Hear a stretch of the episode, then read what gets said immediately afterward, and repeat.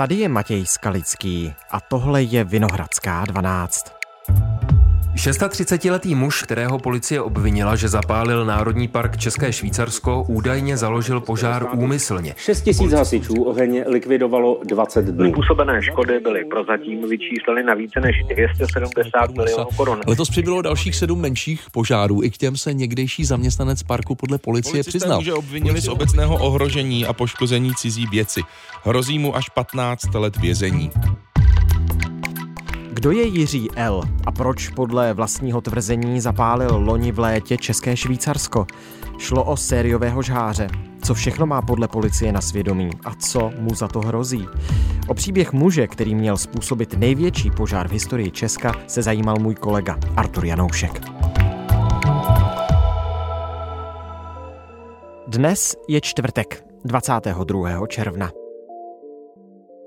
Ahoj Arture, vítej ve Vinohradské 12. Zdravím tě, Matěj, a všechny naše posluchače. Ty jsi zjistil nové podrobnosti o případu žháře, který měl zapálit loni v červenci eh, Národní park České Švýcarsko. Jak ses k těmhle informacím, řekněme na úvod, úplně dostal? My jsme při pátrání po totožnosti toho muže oslovili několik desítek lidí. Jsme oslovili lidi z Krásné Lípy, odkud on pochází a kde měl úředně trvalé bydliště. Mluvili jsme s jeho sousedy, mluvili jsme s lidmi z Rumburku, kde bydlí jeho otec hmm. a ostatně mluvili jsme i s ním, s jeho otcem. Mluvili jsme s lidmi ze zprávy Národního parku České Švýcarsko, protože on tam jednu dobu pracoval. Mluvili jsme s lidmi se zařízení pro drogově závislé White Light v Rumburku, protože tam pracoval taky. Mluvili jsme s policisty, s hasiči, s vyšetřovateli hasičů, se státním zastupitelstvím, ale základní bylo, že jsme se v jeden moment dostali k dokumentům, kde bylo přesně popsáno, co on měl podle svých slov v tom Národním parku České Švýcarsko udělat co konkrétně zapálil, jakým způsobem ty požáry zakládal. To bylo stěžejní, protože to byla jeho slova, to byl autentický záznam toho, co on teda měl provádět. Jiří L., to je podezřelý, to je muž, který se přiznal k tomu, že měl zapálit tedy České Švýcarsko a to, co teď budeme tady zmiňovat v tom rozhovoru, to všechno vychází z jeho výpovědi pro policii a z toho, co policie o něm tvrdí. Ano, je to tvrzení policie, které je ovšem založené na jeho výpovědích. Mm-hmm. Jsou to jeho slova, která policisté přepsali do, řekněme, protokolu. Dobře, tak pojď mi představit Jiřího L. Co to je za člověka? On v minulosti, jak už jsem říkal, pracoval v Národním parku České Švýcarsko. Pracoval tam nejprve jako dobrovolný strážce. Hmm.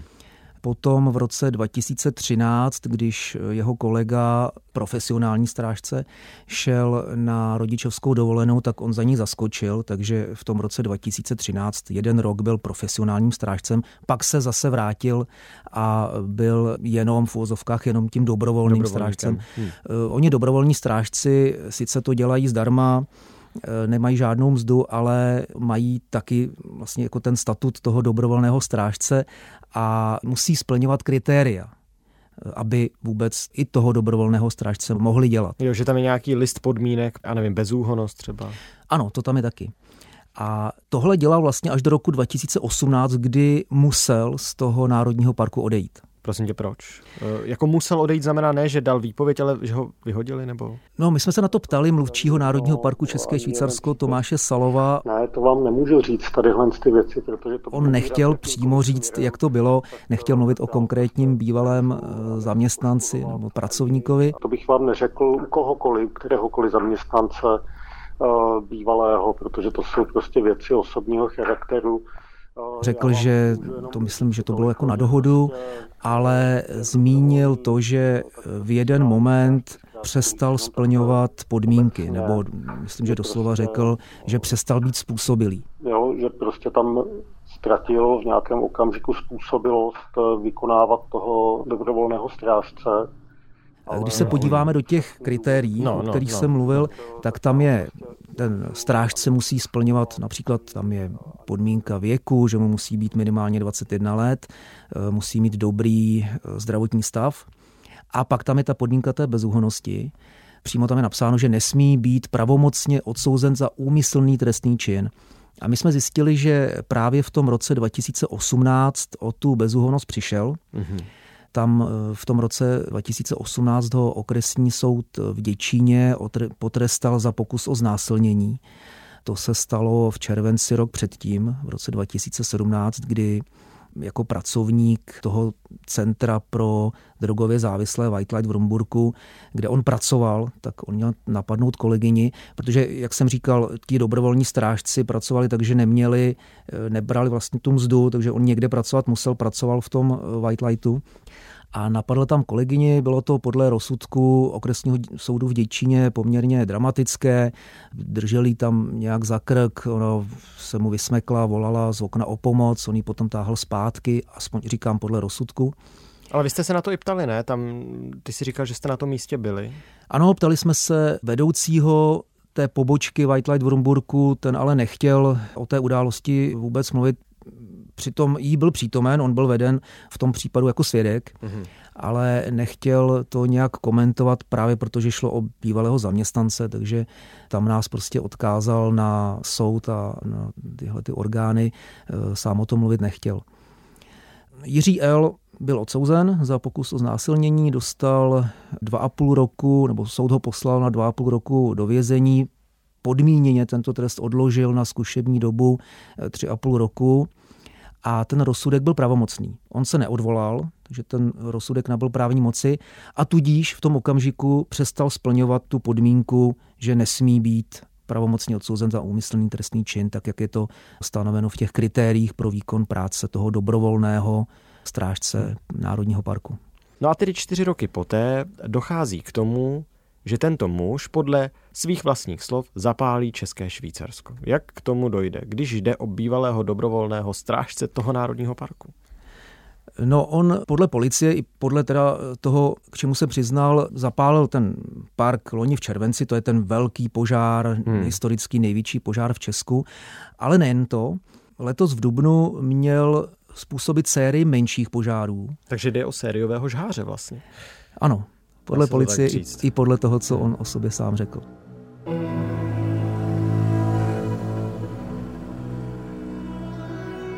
A bylo to letos v Dubnu, kdy se objevovaly menší požáry, schořely krmelce, posedy myslivecké, ale schořela i rekreační chata za 2 miliony. Z tý se eh, potom požár rozšířil na nedalekou rozhlednu na Vlčí hoře, ta částečně byla poničena taky, tam je ta škoda srovnatelná. Takže sice to byly menší požáry, ale také v celkové škodě přes 5 milionů korun. A bylo to právě v době, kdy Jiří L. se ztratil. Jako letos v Dubnu. Ano. Jeho otec šel na policii a nahlásil, že naposledy viděl 2. dubna svého syna, se kterým se pohádal 3. dubna syn u něho, u otce v domku, poškodil kamna, akvárium, napsal mu výhružný dopis a zmizel. A od té doby ho otec neviděl. Potom den na to to oznámil na policii, že syna pohřešuje. A právě v té době, toho 3. dubna, splál první posed. 4. dubna potom splála, myslím, ta chata a takhle to pokračovalo. Bylo to, prostě, byla to série požárů, která trvala několik dnů. Postupně tedy schořely tři posedy, dva krmelce, chata a ta rozhledna. A policistům bylo jasné, že ty požáry zakládá někdo, kdo se v tom parku dobře vyzná. Kdo ví, kde co je a co má zapálit. Takže na jednu stranu pátrali požáři, na druhou stranu pátrali po pohřešovaném 36-letém muži, jehož zmizení nahlásil otec. A to se jim spojilo. A když zjistili, že ten pohřešovaný je člověk, který v minulosti pracoval v tom eh, Národním parku České Švýcarsko hmm. jako strážce a velmi dobře ho zná, hmm. Hmm. Hmm. tak se jim to spojilo, zaměřili se na něj a nakonec teda on se přiznal k tomu, že, že zapaloval ty posedy, tu chatu a krmelce letos v Dubnu. Dokonce popisoval, jak eh, přišel k tomu prvnímu posedu, zapálil tam matraci, slez dolů, díval se, jak plameny pohlcují ten posed a odešel. Druhý den si přinesl k rekreační chatě seno, líh, tam v nějakém přístavku ten požár založil a tam teda schořela komplet celá ta chata. Hmm. Od té se to potom rozšířilo na rozhlednu. A takhle to detailně popsal policistům, když zapaloval krmelce, tak eh, samozřejmě zapálil to suché seno uvnitř toho krmelce, ale když tam nebylo, tak pro ty případy třeba sebou v batohu nosil časopis, nosil, aby eh, to měl teda čím založit. Hmm, hmm. Tohle pak všechno teda policistům popsal a nakonec se teda přiznal i k tomu, eh, že zapálil to České Švýcarsko loni v červenci. A když se tedy přiznal k tomu požáru loni v červenci a byl velmi detailní v tom popisu, jak eh, zakládal požáry letos, tak popsal policistům i to, jak došlo k tomu, co se stalo loni? Ano, podle těch dokumentů, které jsme získali, tak tam je popsáno, že si přinesl do lesa opět líh, nazbíral klestí suché hmm. a dokonce tam eh, řekl, že hledal místo, které bude nejvhodnější k tomu, aby ten požár se dobře rozhořel. Takže ještě hledal místo, kde bude ten požár nejlíp hořet a tam to zapálil. Proč to udělal? Nevymýšlí si? Jako jsou, existují nějaké znalecké posudky na to, zda to, co říká, je pravda a zda se tedy dobereme toho, proč to dělal? Oni policisté ho nechali prověřit psychologem, proto aby zjistili, jestli si nevymýšlí a také kvůli tomu, jestli je příčetný, jestli je schopen úkonu trestního řízení. My ten posudek nemáme, ale už z logiky věci, když ho teda nakonec obvinili, soud poslal do vazby, tak pravděpodobně příčetný je. Nicméně momentálně ještě pořád vzniká takový ten větší, detailnější posudek nebo takový jeho psychologický profil. To ještě, to ještě vzniká. K těm motivům ty nejsou úplně jasné. On, v těch dokumentech, které jsme získali, se píše jenom to, co zapálil, jak konkrétně, jak ty požáry zakládal. Není tam nic o tom, proč, proč to dělal. Nicméně, když jeho otec nahlašoval jeho zmizení, tak zmínil, že syn má psychické potíže, přímo tam dokonce zmínil schizofrenii, že to prý mají v rodině, ale zároveň eh, řekl, že tu schizofrenii on nemá diagnostikovanou, nemá ji potvrzenou, nikde se hmm. neléčí, ale zmínil prostě ty psychické potíže. Takže jestli za nimi stojí tohle, to je otázka. My, když eh, jsme toho otce vypátrali, požádali jsme ho o rozhovor, což odmítl, jenom řekl, že všechno jsou to nesmysly, že se nic nezapálil. Tak ale ptali jsme se na ty jeho údajné psychické potíže, o kterých sám mluvil na policii, tak eh, tam nás eh, odbil tím, že to začal zlehčovat a říkal, že jeho syn byl v té době snad jen trochu nervóznější. Hmm. Když jste pátrali a byli jste v těch místech a bavili jste se s těmi lidmi z jeho okolí, tak nenašli jste někoho, s kým třeba v minulosti pracoval v tom národním parku, jako že by eh, o něm řekl něco víc, že bychom se k tomu motivu mohli dostat touhle cestou? My jsme oslovili několik lidí z Národního parku, většina se k tomu nechtěla vyjadřovat, protože právě šlo o bývalého zaměstnance a protože se to vyšetřuje a je to citlivé téma. Našli jsme ale jednoho... Nějakého parťáka, ne? Třeba ano. jeho... No našli jste. našli jsme, ano, ano. Našli jsme parťáka, se kterým přímo on pracoval ve dvojici. Aha. A bylo to v tom roce 2013. Jaký kamarád jeho, jo? Nebo? E, nevím, jestli kamarád, ale jako blízký kolega hmm. v té hmm, době. Hmm. Tam prostě chodili do té služby ve dvou, takže dobře se znali co o něm jako mohl říct a nakonec byl teda i ochotný to říct. Byl to Václav Nič, který ho jako už letitý profesionální strážce nějak vedl. Já jsem udělal vedoucího roka půl vlastně bylo to v tom roce 2013, kdy jiný profesionální strážce šel na tu rodičovskou dovolenou, jak jsme o tom mluvili, a místo něj zaskočil právě Jiří L. A chodil na ty hlídky právě s tím Václavem Ničem. Ten eh, o Jiřím L. řekl, že byl vynikající profesionální strážce, že byl horlivý, eh, spolehlivý, dokonce řekl, že byl spolehlivý až moc. Byl spolehlivý, nemůžu říct, že ne, byl naprosto spolehlivý, byl až moc spolehlivý. Že eh, jeden den měli za úkol likvidovat nějaký nepůvodní porost nad Hřenskem, myslím, že to byl zrovna jedlý kaštan nebo kaštanovník setý, který měli vytrhávat a Jiří L. to dělal tak horlivě, že se dostal až e, na skálu a spadl z ní. Zachránilo ho to, že dopadl nějakému trhovci za stánek e, do také hromady papírových krabic. Prostě byla jeho zodpovědnost, že, jo? že prostě to chtěl a nebo dát to. No, ale, Jinak o něm mluvil ale, dál jako o jako profesionálovi, opravdu, který si plnil svoje úkoly skvěle, říkal, že nebyl problém, že třeba nachodil 20 kilometrů za den. to s tím vůbec neměl problém, chodil do služeb i s německými kolegy, s německými strážci. Zmínil pár nedostatků, že třeba eh, neuměl řídit auto. On sice Jiří L. měl řidičák, ale eh, bál se mu svěřovat služební auto, protože tam vždycky hrozilo, že nabourá, mm-hmm. že v tom jako moc zdatný nebyl. Arture, připomeňme, co všechno při tom obrovském požáru loni lehlo popelem a co za to Jiřímu L. tedy hrozí. Vyhlášena nucená evakuace pravého břehu řeky Kamenice v přední části Aktuálně tu zasahuje 16 jednotek. Schořilo 8 domů, rekreačních chat i obytných domů v obci Mezná. Měli jsme oheň už 200 metrů za barákem. Schořily kilometry dřevěných stezek, zábradlí, krmelce, posedy. Vyhlášený je zvláštní stupeň požárního poplachu. Požár je... pohodě,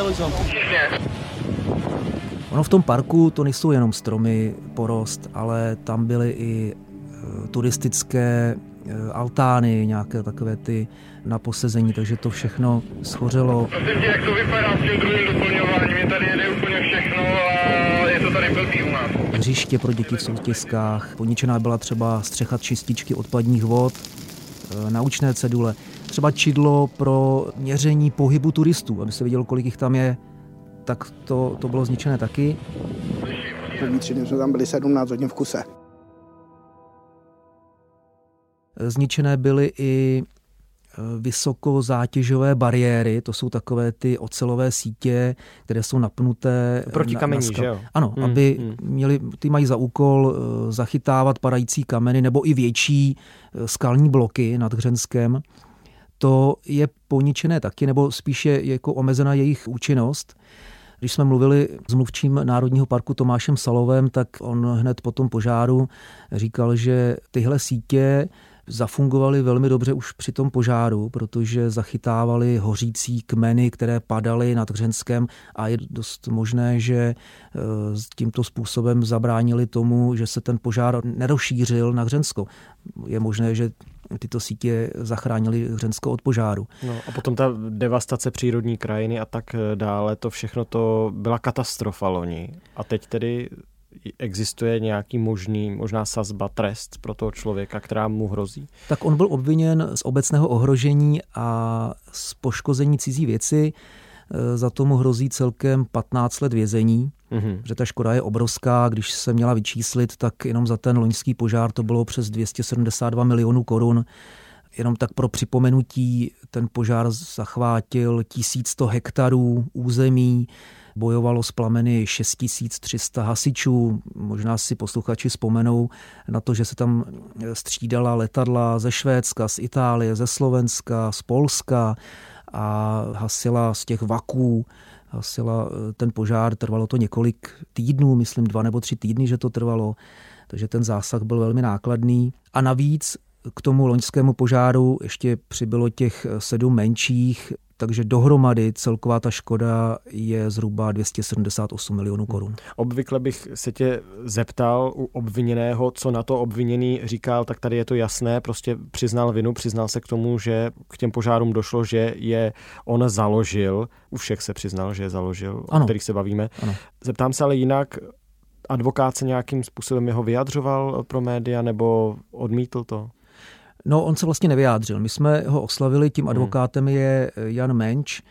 Eh, my jsme ho kontaktovali, on ale řekl, že to nebude komentovat, že žádné vyjádření neposkytne a zmínil tedy to, že je vázán mlčenlivostí. Hmm. Takže ten případ má teď na stole kdo? Čeká se na nějaký větší eh, posudek, si říkal?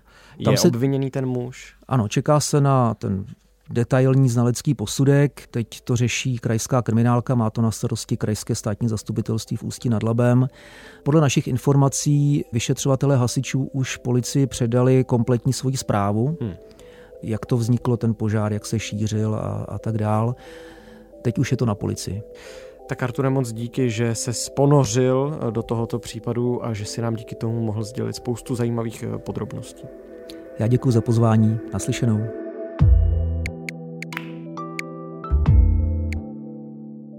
Tohle už je všechno z Vinohradské 12, z pravodajského podcastu Českého rozhlasu. Dnes s Arturem Janouškem z naší investigativní redakce, který se věnoval příběhu muže, jenž měl zapálit České Švýcarsko.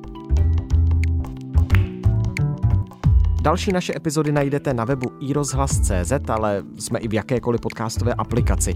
Najdete nás taky na sociálních sítích a jsme i na e-mailu, kam nám můžete psát. Jeho adresa je vinohradská12 zavináč rozhlas.cz.